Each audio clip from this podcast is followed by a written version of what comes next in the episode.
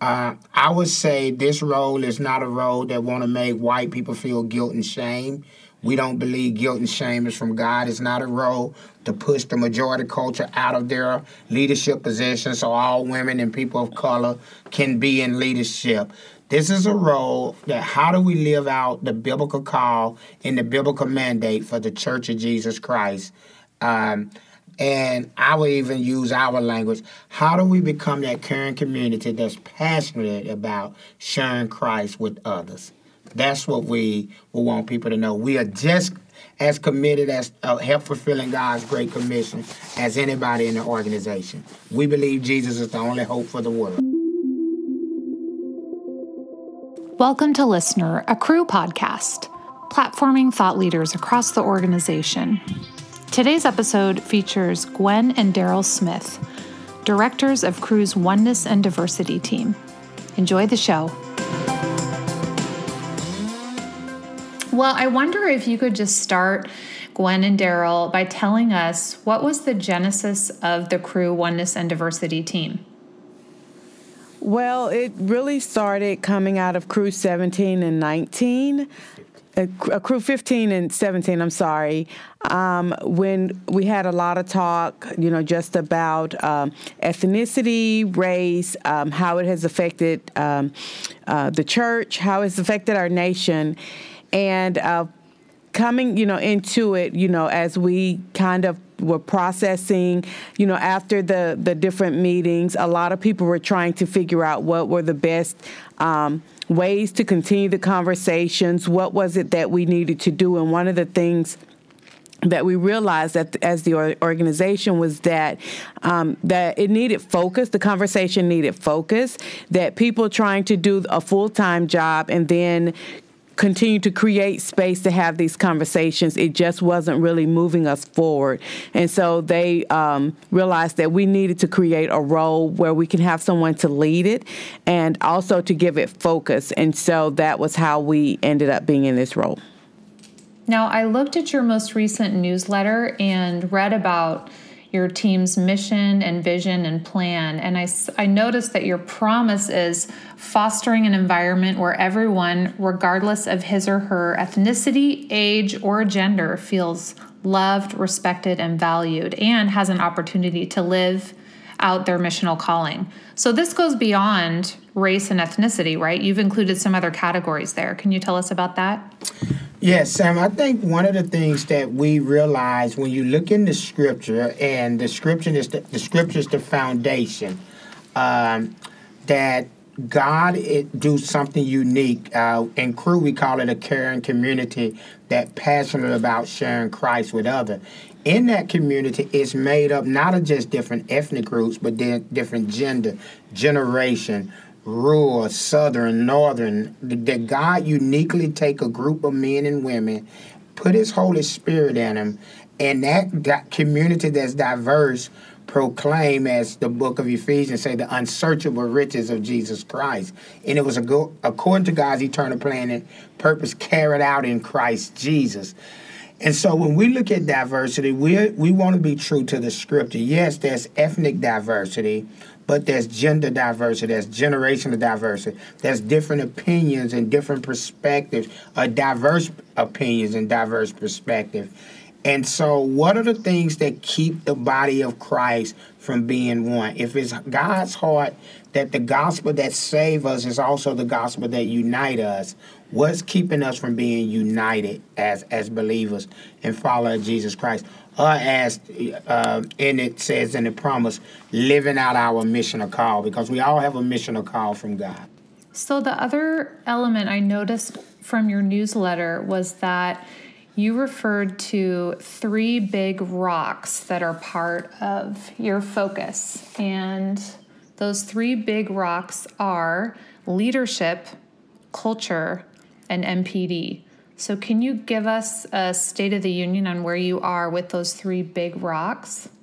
So, with the MPD, I'll start there. Um, we have what we call the the Ethnic Minority Fund that was started also out at CSU a few years ago, uh, where staff had an opportunity to give toward the, uh, this particular fund to help ethnic minorities not only uh, to be able to uh, give them a, head start or a jump start in coming on staff, but also how do they continue to maintain that support? Because the realities of the MPD is that there are not there are not a lot of resources in the ethnic minorities communities. And so, what do we need to do to help uh, to be able to keep our staff on?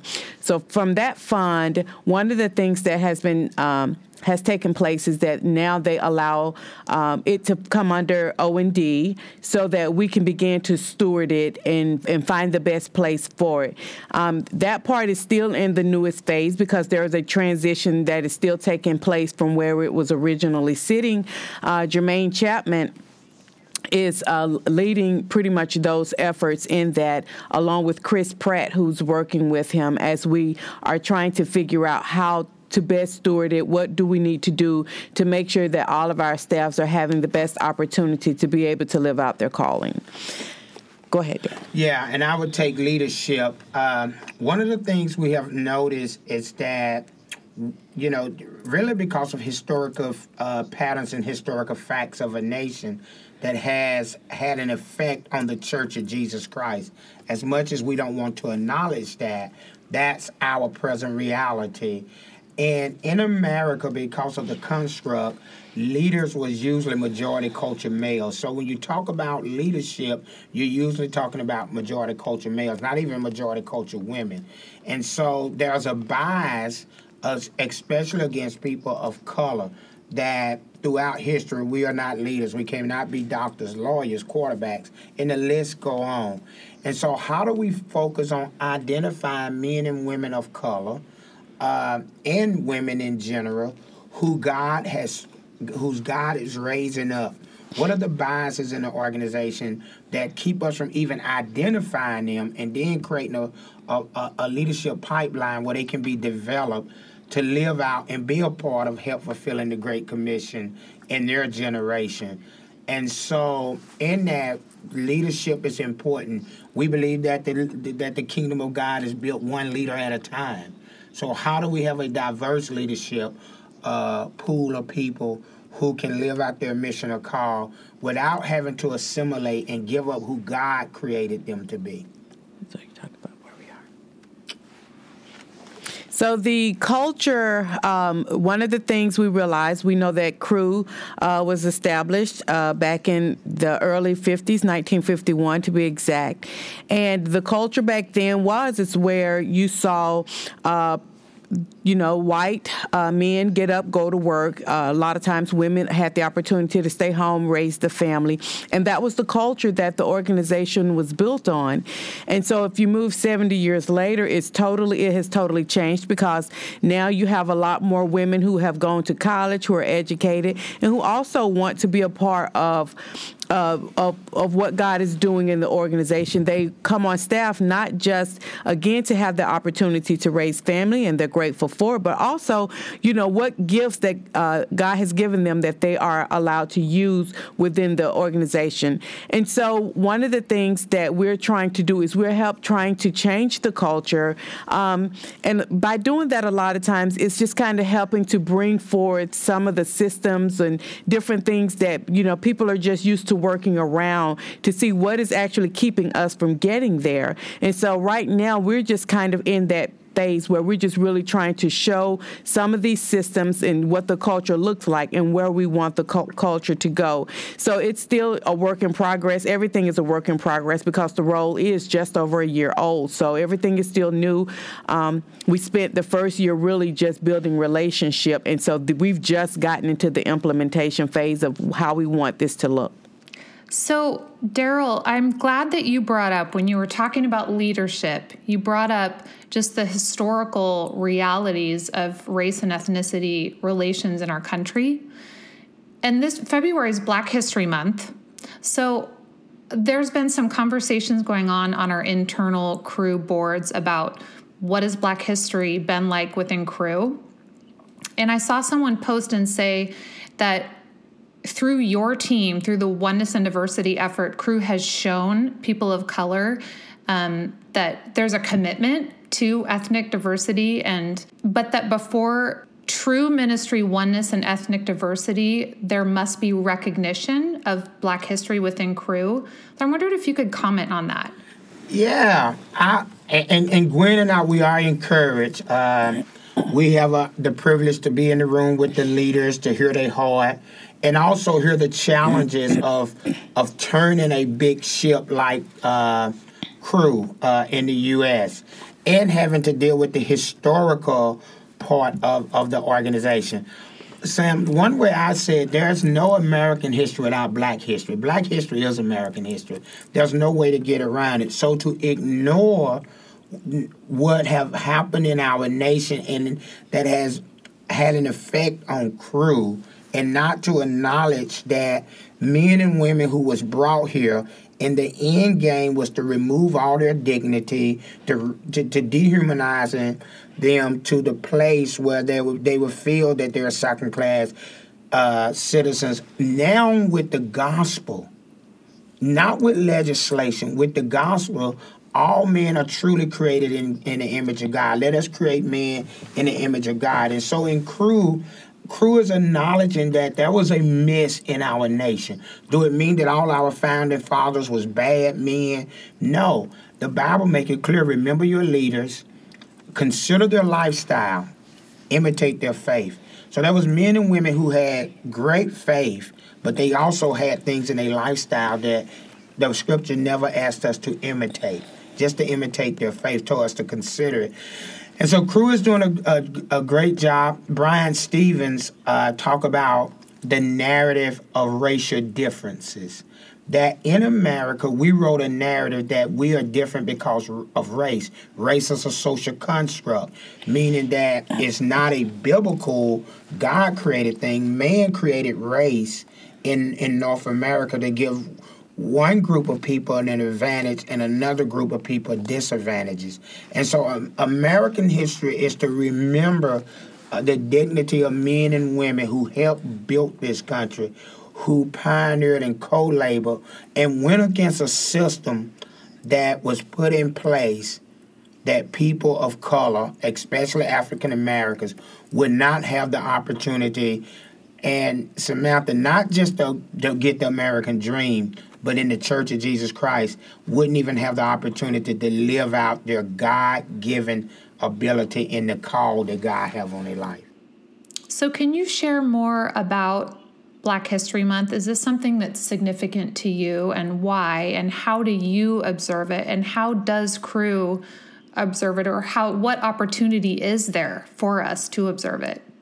So I would say, um, I, I think uh, observing Black History Month is very important.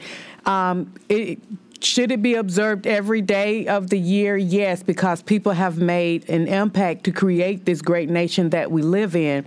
But to take one month out to be able to recognize people who had given their lives for this country, uh, to help build this country, to fought fight for the rights of human beings to have rights in this country. And so um, I, I think on Dr. Martin Luther King because, you know, one is because he was a, a, a pastor, he was a reverend, and he not only just fought to give people voices, but he, again, used the word of God to show why that we were all uh, one in Christ and how we as a body should be able to come together. And so it's very important that we recognize and Cru recognize this voice who was one of us as a part, a part of God's body was reaching out to the church saying, hey, let's come together, let's do this. And so now we as the body can continue and especially during this month, continue to reaching out across racial lines, racial differences, and say, yeah, we want to continue what he started. Because the truth is, is during that time, a lot of churches were silent. Um, um, you know, Cru was around during that time, but you just don't hear about it. Where were they? Where, where where did they stand in these matters? But to be able to stand up and say, "Yeah, we missed it then, but we want to get it right now," and here is a way that we can do that, and that's by celebrating.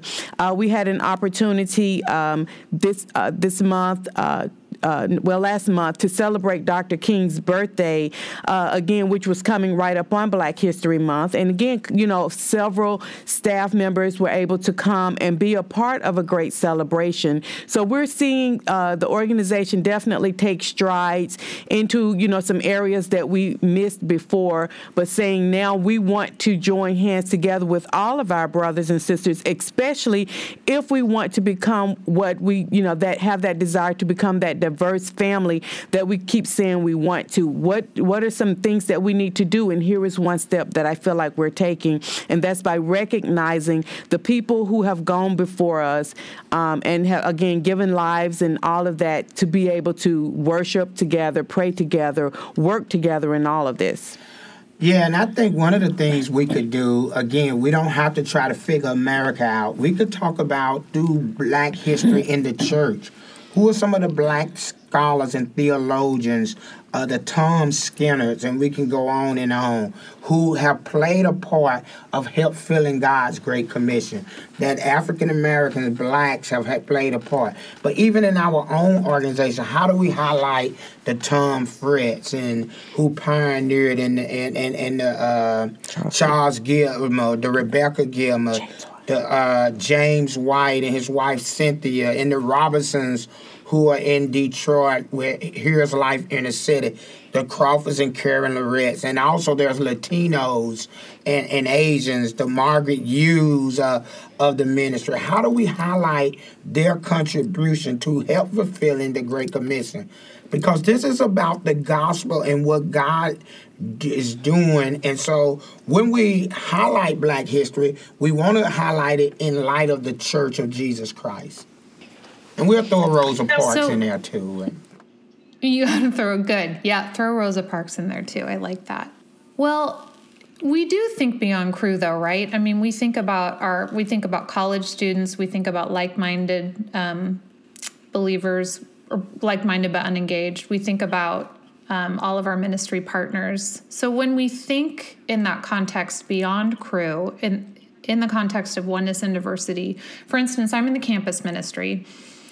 Is pursuing oneness and diversity an opportunity to connect with students and people beyond the organization? I mean, it seems like it's something that's on the hearts of a lot of people in America, not just within Cru. Yeah, I think so. I think one of the things that we have to be able to teach from the scripture that oneness and diversity is not a sidekick to the gospel, it is the gospel that when you look in the scripture, you see the proclamation of God's love. And I think the church have done a great job in proclaiming that God love you.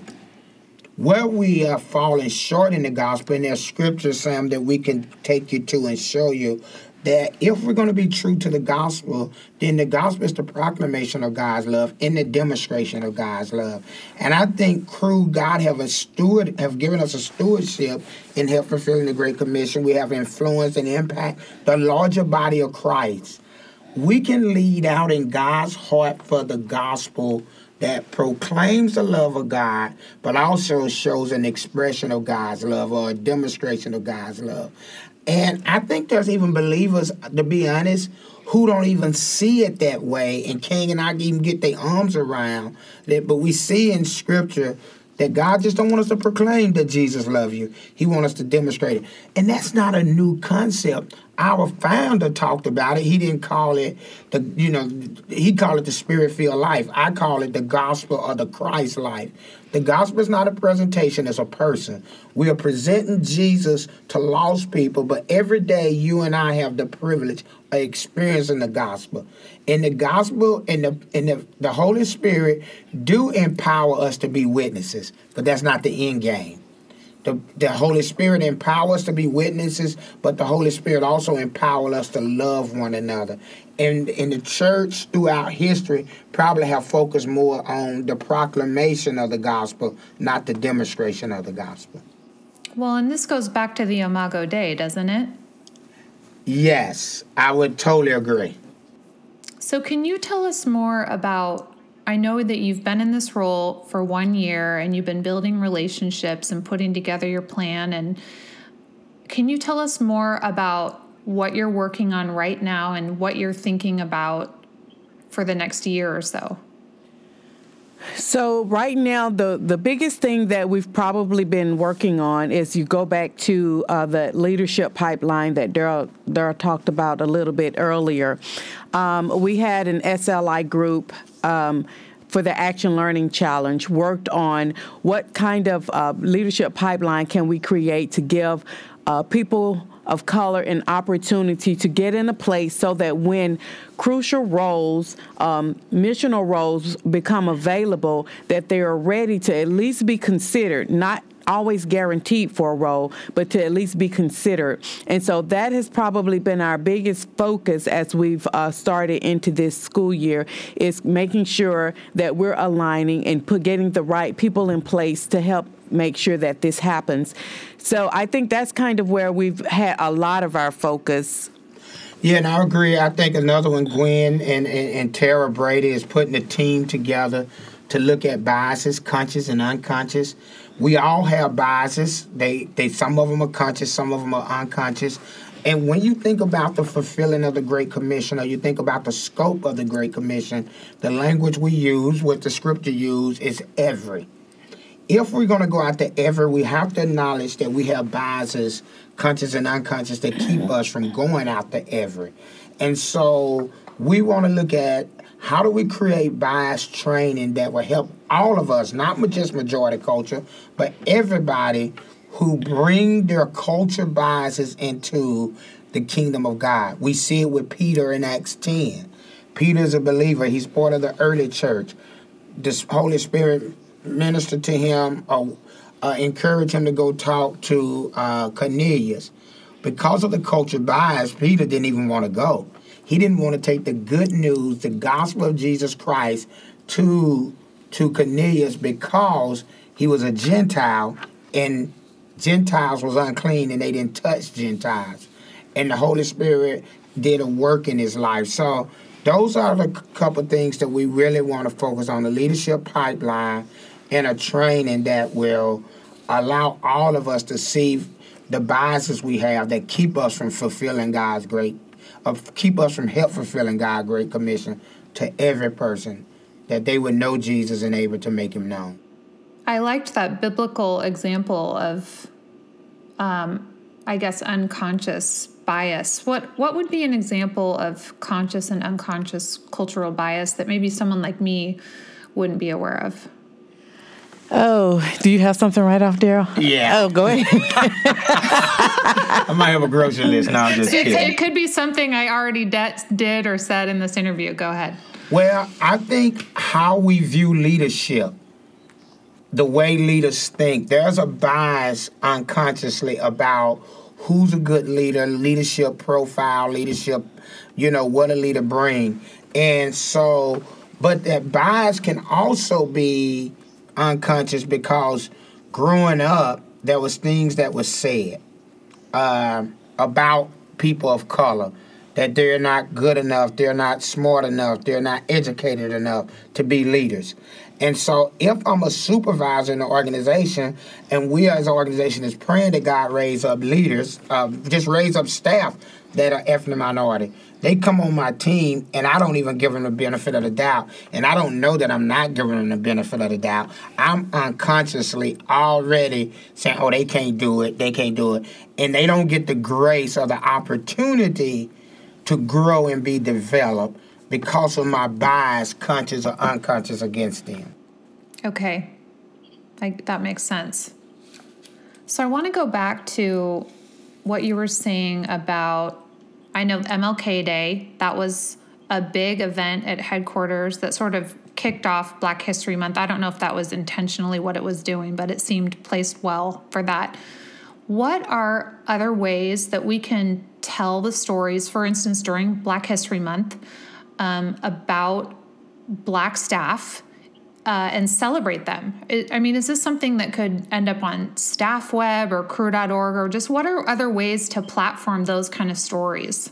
I would say one way is is you know, just acknowledging um, our staff, and I wouldn't just say our black staff, all of our staff, really, because all of our staff are working very hard to impact uh, the organization to to really bring. Um, people to to Christ. And so, and we're you know we're using we're able to use Cru as a, a a tool, you know, to be able to get the gospel out there to the world. And so acknowledging and being a part of, you know, going into one of the things I, I try to encourage our majority culture staff is is is becoming the minority sometimes. Just go into spaces where you may feel uncomfortable and just learning, um, just following and going along and being a part of the staff, engaging in their lives. Not so much that they can just, you know, sit down and, and educate you on how to be a Latino or uh, African American or Asian or whatever, but just learning and being uncomfortable sometimes and just sitting in it. And that is the best way, you know, for them them to learn about other cultures is it's putting themselves, and I would say becoming the uh, minority in those spaces. Um, also when our ethnic minority staff are you know succeeding and doing great you know how do we actually you know bring it to the forefront so that people can see? Because a lot of times you know they can do something great and nobody ever says it and then that's why you never see them in the you know getting chosen for these leadership opportunities or whatever because no one ever knows about it. But what are ways that we can make sure that hey this person is doing a great job here and what you know whether it's in a newsletter or, and I'm not just saying a picture just to, you know, to make your newsletter look like it's diversity, but actually talking about what these these uh, people may be doing to really help doing that. So being able to be creative and finding ways um, to acknowledge what our ethnic minority staff are doing. Yeah, and I would say we already have the culture. When you think about the legacy project, so we have things in the culture that we are doing um, I want to go back to the Hebrews patches. And so it say, remember our leaders. We talk about the Paul Eshlemans who started JESUS film or took JESUS film, the faith. And so we remember leaders. We talk about our founding father, Dr. Brighton, rightly so, the Steve Douglasses and the Steve Sellers, and the different people, the Bailey Marks, and we should, because the scriptures say, remember your leaders consider their lifestyle, imitate their faith. We talk about their faith. Well, if it's Black History Month, what envision that we remember the staff, the, the, the ones who have gone before us. Not everything they did was right in their lifestyle, like any of us, but we want to imitate their faith. And taking a project like the, Leg- the Legacy Project and highlighting and, and putting those things away, and then Black History Month once a week. Just put one out on the staff web. In honor of Black History Month, we want to remember their faith. Uh, it's as simple as that. So culturally, we already remember our leaders, so that's not like that's a thing that we don't do. But how do we highlight Black History Month? Then when it's Latino time or Native Americans, how do we just highlight that? And I know some people say, yeah, but what if we say let's just highlight our white staff? Well, here's the reality: white is the norm, and we highlight them anyway. you know, twelve months out of a that's year. That's right. And that's not a bad yeah. thing. So we have to be intentional. So let's keep highlighting our founders and the men and women who gone before us out of the majority culture. But, but let's create a community what the scriptures say that is diverse. That there's two groups of people, Jews and Gentiles, and the gospel has enough power to take out that deep rooted hatred. The scripture call it the enmity that we they had against each other. That's deep rooted hatred. That's the power of the gospel. And the world need to see that according to John 17. That's good.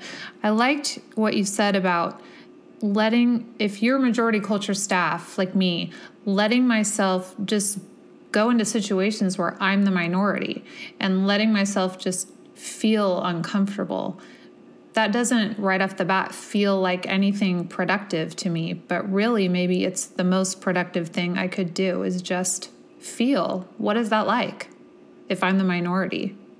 Right? Yeah, yeah. you talk about navigating those spaces? Yeah. Um, yeah, I was I would say that because again, one, I think it helps majority culture understand what we as ethnic minorities live in every day when we come to work, when we go to the grocery store, when we just go, you know, wherever we go, um, we're always, you know, having to to be in those spaces, and also those spaces a lot of times they become the norm. So are they uncomfortable? Not as much because we learn to navigate navigate these spaces. We know what we can. Society has taught us how we're supposed to act, what we're supposed to do, um, how we talk when we get in these spaces. And uh, Darryl was mentioning, you know, I've been doing a, a talk called uh, Brown Faces Navigating White Spaces. And so, what it is, again, is to help our majority culture staff understand uh, what are some of the realities that people of color deal with when they walk into these spaces for them a lot of times it's just it's the norm. You you know it's okay we're not going to bite you kind of thing you're fine. But not realizing that there's a lot of internal things at play when we go into these spaces that we know we have to deal with and how we wrestle with them. And so I've been going around kind of teaching that trying to help uh, our majority culture staff and inside Cru and outside just understand what the realities that people of color have to face when they're navigating these white spaces. Now, Gwen, is that something that we can access online as a resource? That talk that you give? It it will be after today. I do have it. I just don't know if it's actually been placed on the web yet. But I mean, okay. as okay. people have asked me for it, I've sent it to them. So I, I don't have a problem with people getting access to it. And I'm I'm praying that she would do it out at CSU as one of the uh, seminars that staff can come to and be able to ask questions and and have good, healthy, godly conversations around something that is dear to God's heart. Yeah, that'd be good. Well, let's talk a little bit about. Um, I know that so your team is not just about uh, ethnic diversity, it's also about gender and age. Now, age, that seems like one that can be particularly complex because we do have such a broad um, spectrum of age ages in our uh, the staff in our ministry and with technology changing so fast and trying to uh, communicate in ways that all of our staff can hear how tell me about that challenge. Yeah to be honest sam we haven't spent a lot of time in it. Dave sanders is, is, is focusing on it. But here's what gwen and i believe the reason we wanted to be in diversity because you do need to be able to raise up young gifted talented staff but not at the expense of pushing all the seniors out. And there's something about men and women who are broken before God, and you don't learn that in a seminar. You get that through failure, mistakes, disappointments, when you have walked with the Lord 30, 40 years. So, how do we create diverse environments where there's seasoned, experienced, broken men and women and young, gifted men and women coming into space together and bringing that diverse way of seeing things uh, together. But we haven't done a lot with it. Uh, Dave Sanders, we met with him once. Uh, we have been consumed and overwhelmed and just tied up with the first one.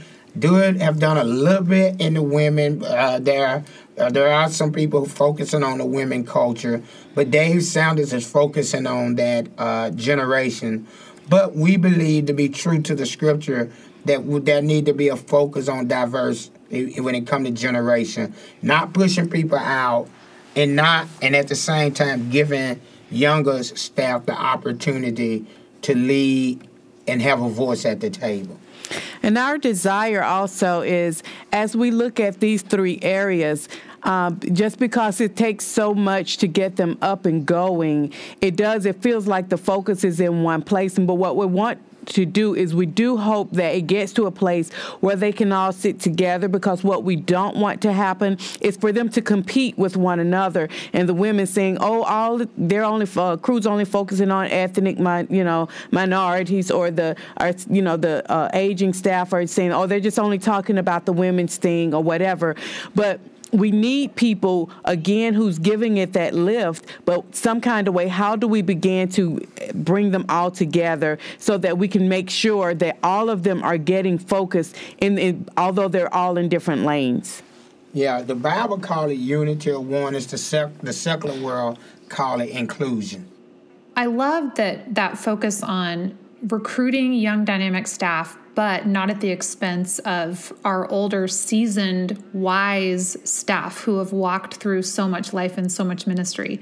Sometimes I think that is a uh, something in my majority culture culture that's missing is sort of keeping that connection and creating those diverse spaces with age but I heard recently about a campus uh, where there's a Cru presence, a brand new campus in near my where I live, where there was a retired pastor living across the street from this campus who really wanted to connect some of his friends from a retirement home across the street with some of these students for discipleship. And now that's actually coming to fruition.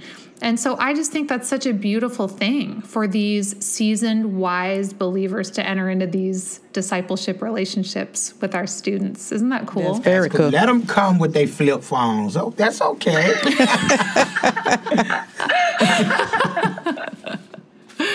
oh, well, Gwen and Darryl, we listeners, we love resources. And so you've mentioned a couple different resources, but I would love to hear from you. What are things that we could be reading or websites we could be going to that would just help us in our quest for oneness and diversity?